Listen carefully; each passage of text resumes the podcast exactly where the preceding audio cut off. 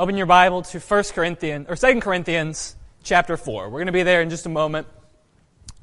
So, Leah and I have been to Jared's, the, the diamond store, only a few times. Um, so, the first few times it was when we were like looking for a ring, and afterwards uh, we go there to get her ring cleaned.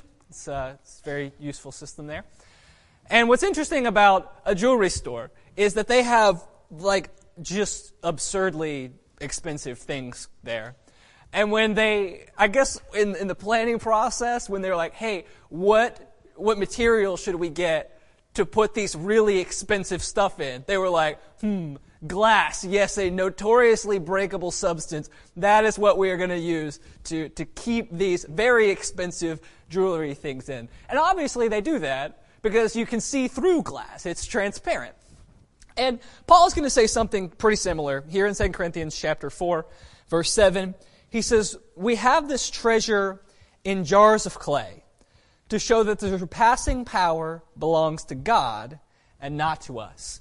We talked last week about the treasure contained within these jars of clay. And this week we're going to be talking about these clay jars. The fact that uh, we have been given this incredible message, this incredible treasure, this ministry of life that is working life in us and transforming us, and we can share it with other people. It's incredible. And we have this eternal ministry, uh, this life giving, unfading, permanent thing wrapped up in these bodies that last, you know, 60, 70, 80, 100 years if you're lucky. And constantly beset by trials and perils. And Paul says the reason that we have this treasure in earthen vessels is to show that surpassing power belongs to God and not to us. That like these glass cases in a jewelry store, we are fragile, but we're also transparent. And we are set here around this brilliant treasure to show the treasure and not ourselves. And so this morning, as I said, we're going to be talking about these clay jars, and we're going to talk about three things that these clay jars do. But ultimately, when it comes down to it, these clay jars, these bodies that we inhabit, this life of peril and, and turmoil, is given to us so that we can point others and ourselves to eternity. These clay jars point our, us and our audience to look toward eternity. So, the first thing we've already begun talking about, the first thing that these clay jars do is that they show the surpassing power belongs to God. They point to God's power. And this, we'll read um, 2 Corinthians chapter 4, verses 5 through 10.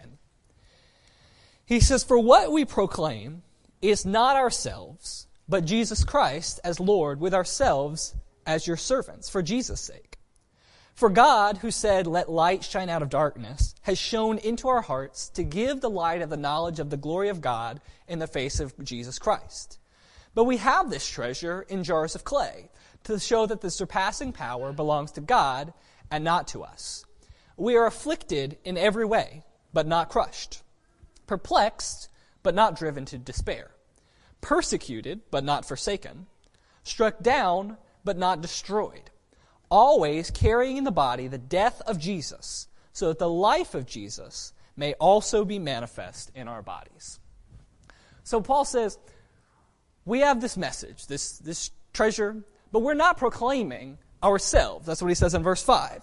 What we proclaim is not ourselves, but Jesus Christ is our Lord, and with ourselves as servants for Jesus' sake. He says, when we're presenting our message, it's obvious that Jesus is the message. Jesus is uh, the one that receives all the glory, and we're just servants.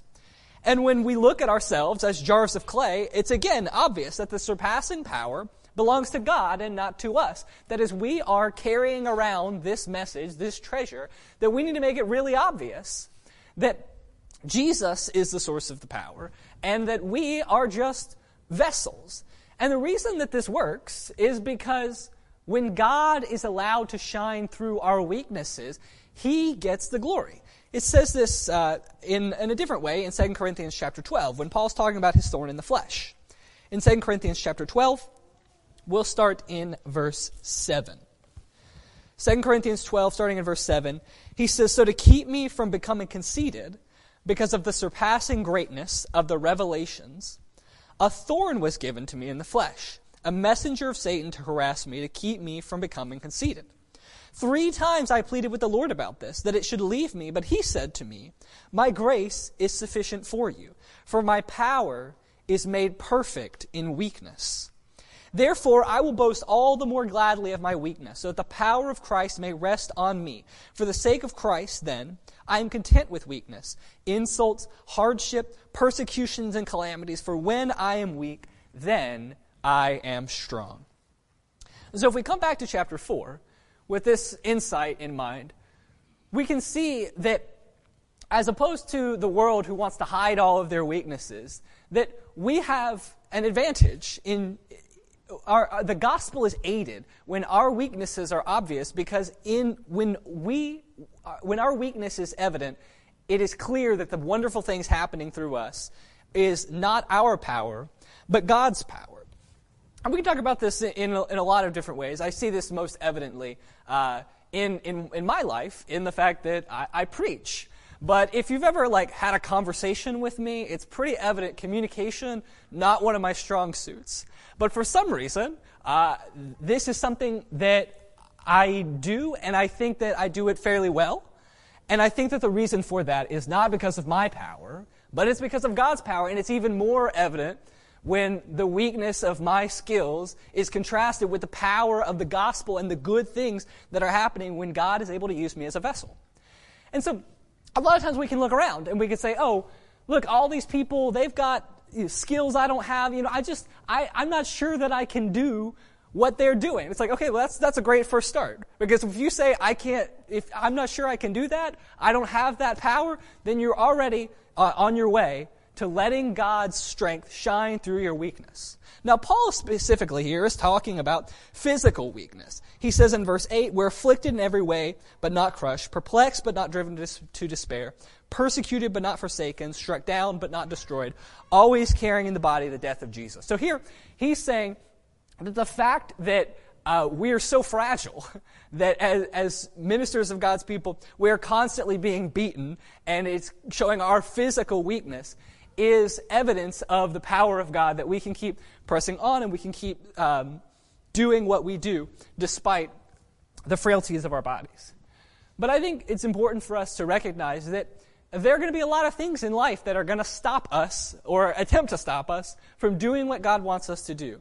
But that if we let our weaknesses stand in our way, then we're not going to be able to do what God wants us to do. But instead, if we let our weaknesses highlight the power of God, then we can have tremendous strength. So, before I leave this point about our weakness showing the power of God, I, I want to do a little bit of, of a deep dive here uh, on something that I found very fascinating, and I think you will, if you hold on with me, uh, you will find this to be encouraging and enlightening because I had not really thought about it this way before. But uh, in Corinth, there, it's, a, it's a hub of all kinds of philosophy, specifically Stoic and Epicurean philosophy. And what the Corinthians wanted from a philosopher is someone living the good life that can teach them how to live a quality life. And when they looked at Paul, they were like, Paul, that's not you. But Stoic and Epicurean philosophers, they're peddling I mean, different kinds of philosophies, but both of them seem to uh, agree somewhat in this. That if you can dig down deep enough, you can find an internal strength to weather any sort of peril. I've got a quote here from Epictetus, which is about 50 years too late for Paul, but same sort of thing. He says, I must die. Must I then die lamenting? I must be put in chains. Must I then also lament? I must go into exile. Does any man then hinder me from going with smiles and cheerfulness and contentment? But I'll put you in chains. Man, what are you talking about? Me in chains? You may fetter my leg, but my will, not even Zeus himself can overpower. So there's this idea effectively that we are in control of the way we feel about things. That's what uh, these philosophers were saying. And so they might also give a similar list to what Paul says here of, oh, I'm going through all these hardships, but I'm strong. I can overcome them. And on the surface, this might look similar. And yet, while these people are, the, these philosophers are spreading this idea of, you know, if you dig down deep enough, you can find the strength inside of you, you can find the uh, e- equilibrium to, to go through any sort of peril without really feeling the pains of this life. Paul has a totally different thing that he is expressing. If you look at what Paul has said so far, you could look maybe in uh, first in 2 Corinthians chapter 1, where he says in verse 9, Indeed, we felt we had received the sentence of death, but that was to make us rely not on ourselves, but on God who raises the dead. In chapter 7, he talks about uh, God who comforts the, depress- the depressed. Uh, Paul is constantly explaining to these uh, Corinthians that he is enduring all kinds of trials, and it's not like these philosophers who are saying, you know, if you just find the peace within you that you can overcome anything. Paul saying, No, I feel all of these pains distinctly. That it's hard and that we are weak, but that our weakness allows us to rely on God. And so I, I want to, to make the strong case, which is, again, uh, this is, I think, the, the nugget that we get from this that I had not really thought about very much. But that is that Christianity is not some sort of philosophy that helps us to overcome the pains of life. We talk a lot about uh, the peace that passes understanding, that people are going to look at us and they say, oh man, you're handling these trials so well. How do you do that? And of course, there is, a, there is something to that. There absolutely is. But our strength comes from God. It's not a, a, reliance on ourselves. It's not a peace that comes from within us, but it's a peace that comes from relying on God. And so, in contrast to the philosophies of man that say, oh, if you just find the strength within you, then you're not going to feel the perils and pains of life, Christianity says, no, it's going to hurt. But if you lean on God, chapter six, uh, verse 16 of chapter 4, we do not lose heart. Though our outer self is wasting away, our inner self is being renewed day by day. For this light, momentary affliction is preparing for us an eternal weight of glory beyond comparison. It's not that life is not going to hurt. It's not that we are not weak. It is that we are weak, but that if we lean on God, He has the power to get us through, and we understand that the trials of this life, as heavy as they may be, are nothing compared to the eternal glory of God and the eternal uh, wonder of heaven that awaits us. And so, we have weakness. We are constantly being uh, defeated by the trials of life, but if we lean on God, He has that strength, and His strength is able to shine through us. And that's the power of the jars of clay. That's number one. Number two, I'm going to go through this pretty quickly because we've talked about this a lot, and I also uh, kind of want to get to, point three, but this is essential in setting up point three and essential to understanding the text. So, in uh, 2 Corinthians chapter 4, starting in verse 10, he says, We're always carrying in the body the death of Jesus, so that the life of Jesus may also be manifest in our bodies. For we who live are always being given over to death for Jesus' sake, so that the life of Jesus also may be manifest in our mortal flesh. So death is at work in us, but life in you. Since we have the same spirit of faith, according to what has been written, I believed, and so I spoke. We also believe, and so we also speak, knowing that he who raised Jesus, Lord Jesus, will raise us with Jesus and bring us with you into his presence. For it is all for your sake, so that as grace extends to more and more people, it may increase thanksgiving to the glory of God. So, what Paul is saying here in a nutshell is that as clay jars, we carry this paradox of life and death, and especially as clay jars representing and reflecting the life of Jesus. He says in verse 11, We who live are always being given over to death for Jesus' sake, so that the life of Jesus also may be manifested in our mortal flesh. That there are two important things that Jesus did that we are going to emulate, that is going to mean that we carry around some sort of paradox of life and death. The first is that Jesus suffered the, the, the, crucifixion before he was able to be raised from the dead. And so we know that suffering comes before glory. But the second thing is that Jesus suffered death so that others may have life. And in parallel, Paul says, if I'm living out the life of Jesus, then I am going to go through all kinds of trials to bring life to you guys. And so that's what he says in verse 12. So death is at work in us, but life in you. That because of the fact that he's carrying the gospel and he's encountering persecutions, that is hard for him. He's encountering death constantly but life in you, that this is for their sakes, so that the Corinthians can have the life that comes from the message of the gospel that is causing Paul so much physical pain in this life. And so, as clay jars, we carry around this paradox of life and death that, that suffering comes before glory, and that suffering is what leads to others receiving the life of Jesus, so that when we receive the death of living out the life of Christ, then others receive the life that Jesus gave us. Uh, so, the life of Jesus, the life that he lived, lived in us, results in our death, which results in life for others, the life that Jesus gave. And this uh, sim- somewhat paradox is something that we carry around with us, and it is essential as we enter into the third point, which is the exciting point and also perfectly uh, appropriate for today on Easter. Um, that these clay jars make us long for eternal life. That as we, can, as we are broken, cracked pots, carrying around this eternal message, that we also begin to realize that we, just like the old law, which was given for a temporary time, but was meant to be fulfilled in Christ and replaced and also changed into something more permanent, more exceeding in glory, to be transformed from one degree of glory to the next, that we also are currently in a temporary state that is not meant forever, and that is not meant to have a surpassing eternal glory, but has a, a, temporary glory for a time, and that this body will be swallowed up in life, and that we will follow Jesus just as Jesus was given a resurrection body, so also will we be given a resurrection body if we suffer like Jesus did. And so, with that, let's read verses 16 uh, through uh, verse 10 of chapter 5. So, 2 Corinthians chapter 4, verse 16. He says, So we do not lose heart.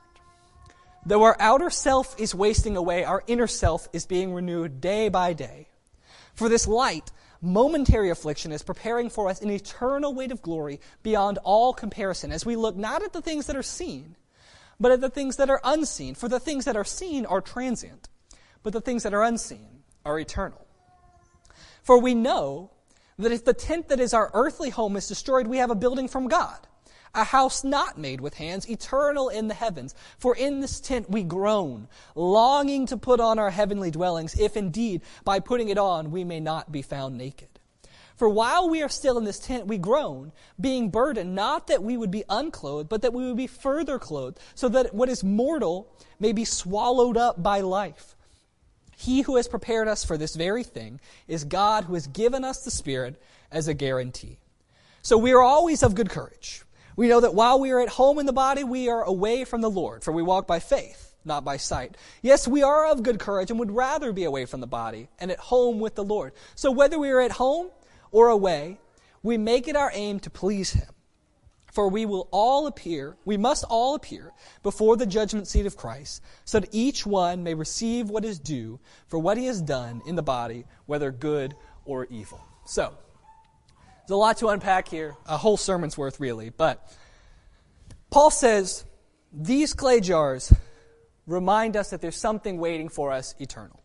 He says, We do not lose heart. And this connects us back to the boldness that Paul has. This is really this whole section from the end of chapter 2 to the beginning of chapter 7 is a defense of Paul's boldness with this gospel. And we talked about the treasure last time, but now we're going to talk about these jars of clay that are leading to uh, resurrection, that are leading us to a hope of resurrection. And he says, hey, we may be in jars of clay, but we are not going to lose hope. We have courage.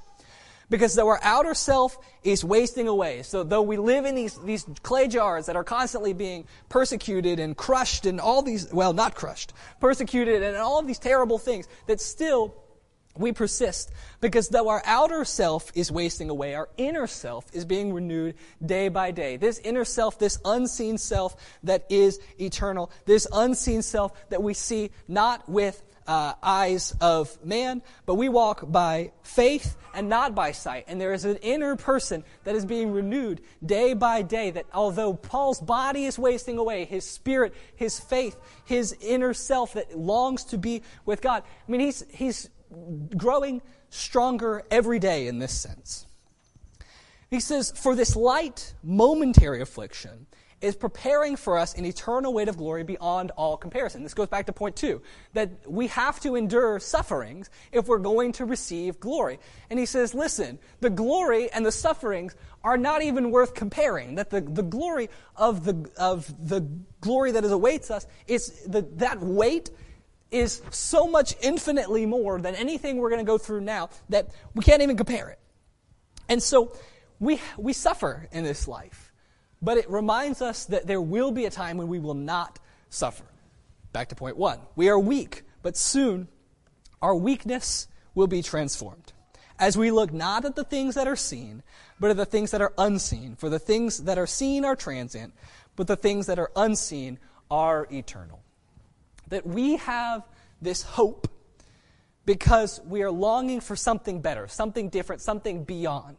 That these frail bodies will be transformed, will be swallowed up with life, that these earthly tents will be replaced with heavenly dwellings, that we are destined for something more eternal.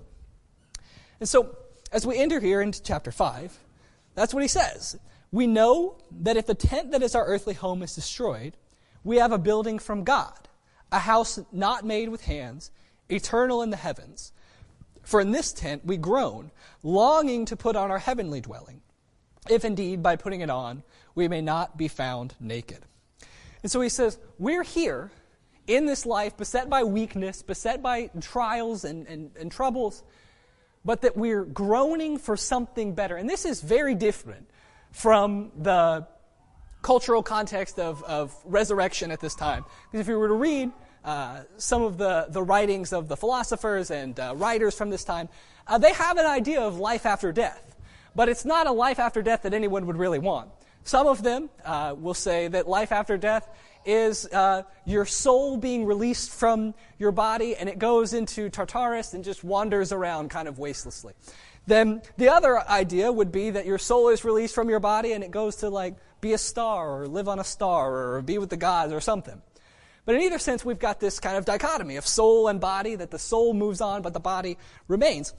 And Paul says, no, no, no, no. Don't, don't get this confused here.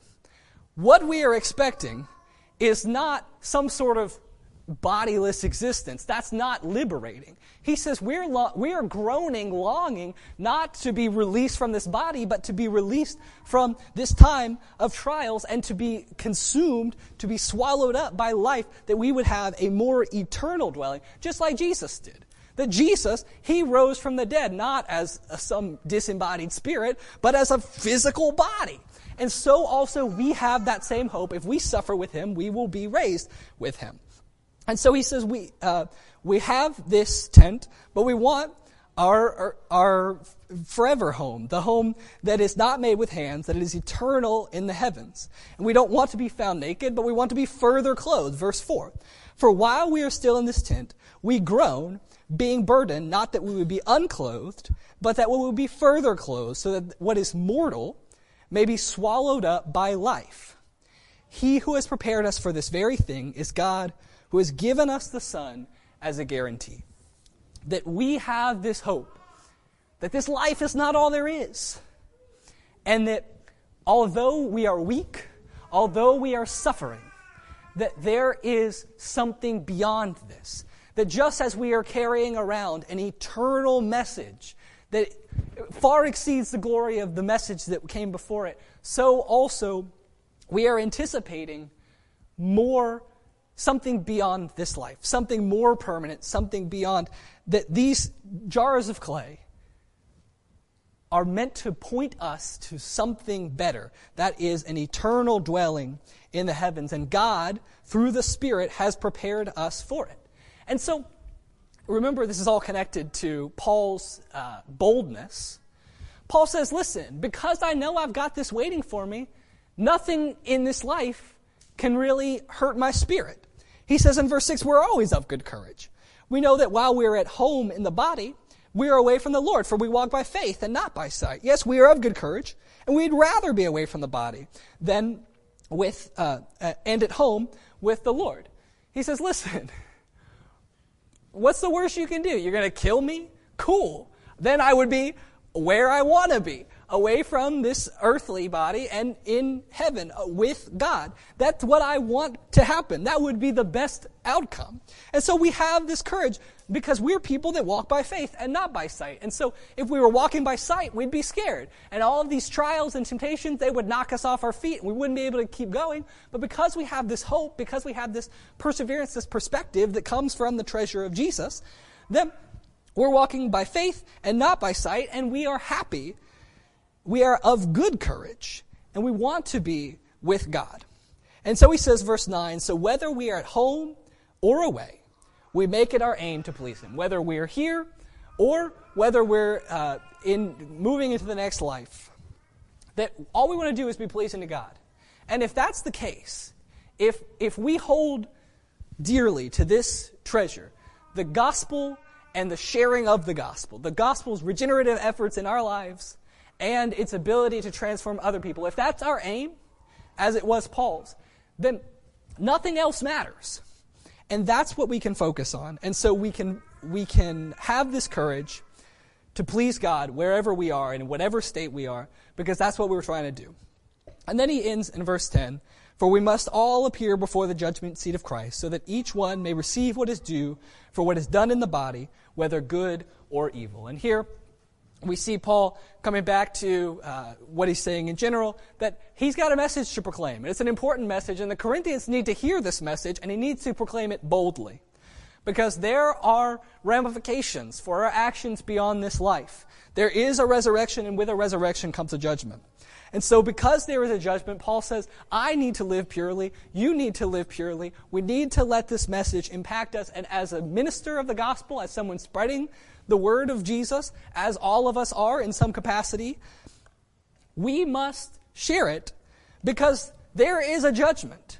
And we need to be ready, and we need our audience to be ready. We need the people around us to be ready. And so we need to preach with boldness. And that's going to be perilous for us. That as we, point two, share this message of life, it's going to mean death for us. But we also understand that in order to receive the final life, in order to receive the glory, just as Jesus must suffer before he received the glory, so must have suffered, past tense, uh, so we also must suffer but to receive the glory. And as although we are weak in this life, we are weak because it reminds us to rely on God and the eternal power, and it points us and it points our audience to God so that they understand that the final strength comes from God. And so all of these things, this, these clay jars that we're walking around in, these weak bodies beset by weakness and perils and, and terrible things, they remind us to look to eternity.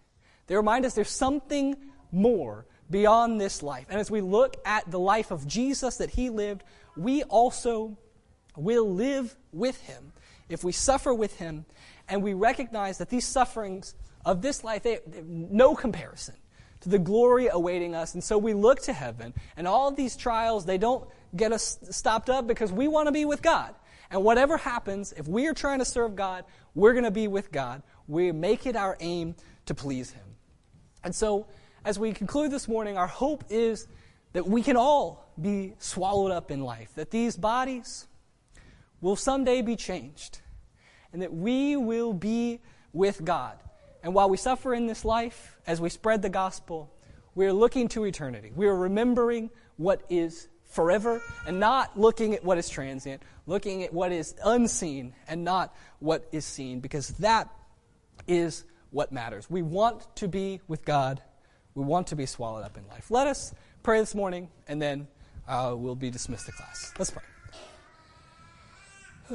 Our God, we are so thankful to you for giving us the treasure of your word and the uh, eternal glory that that has. And we are so thankful and yet in some ways baffled that you have given us this eternal treasure in such fragile jars.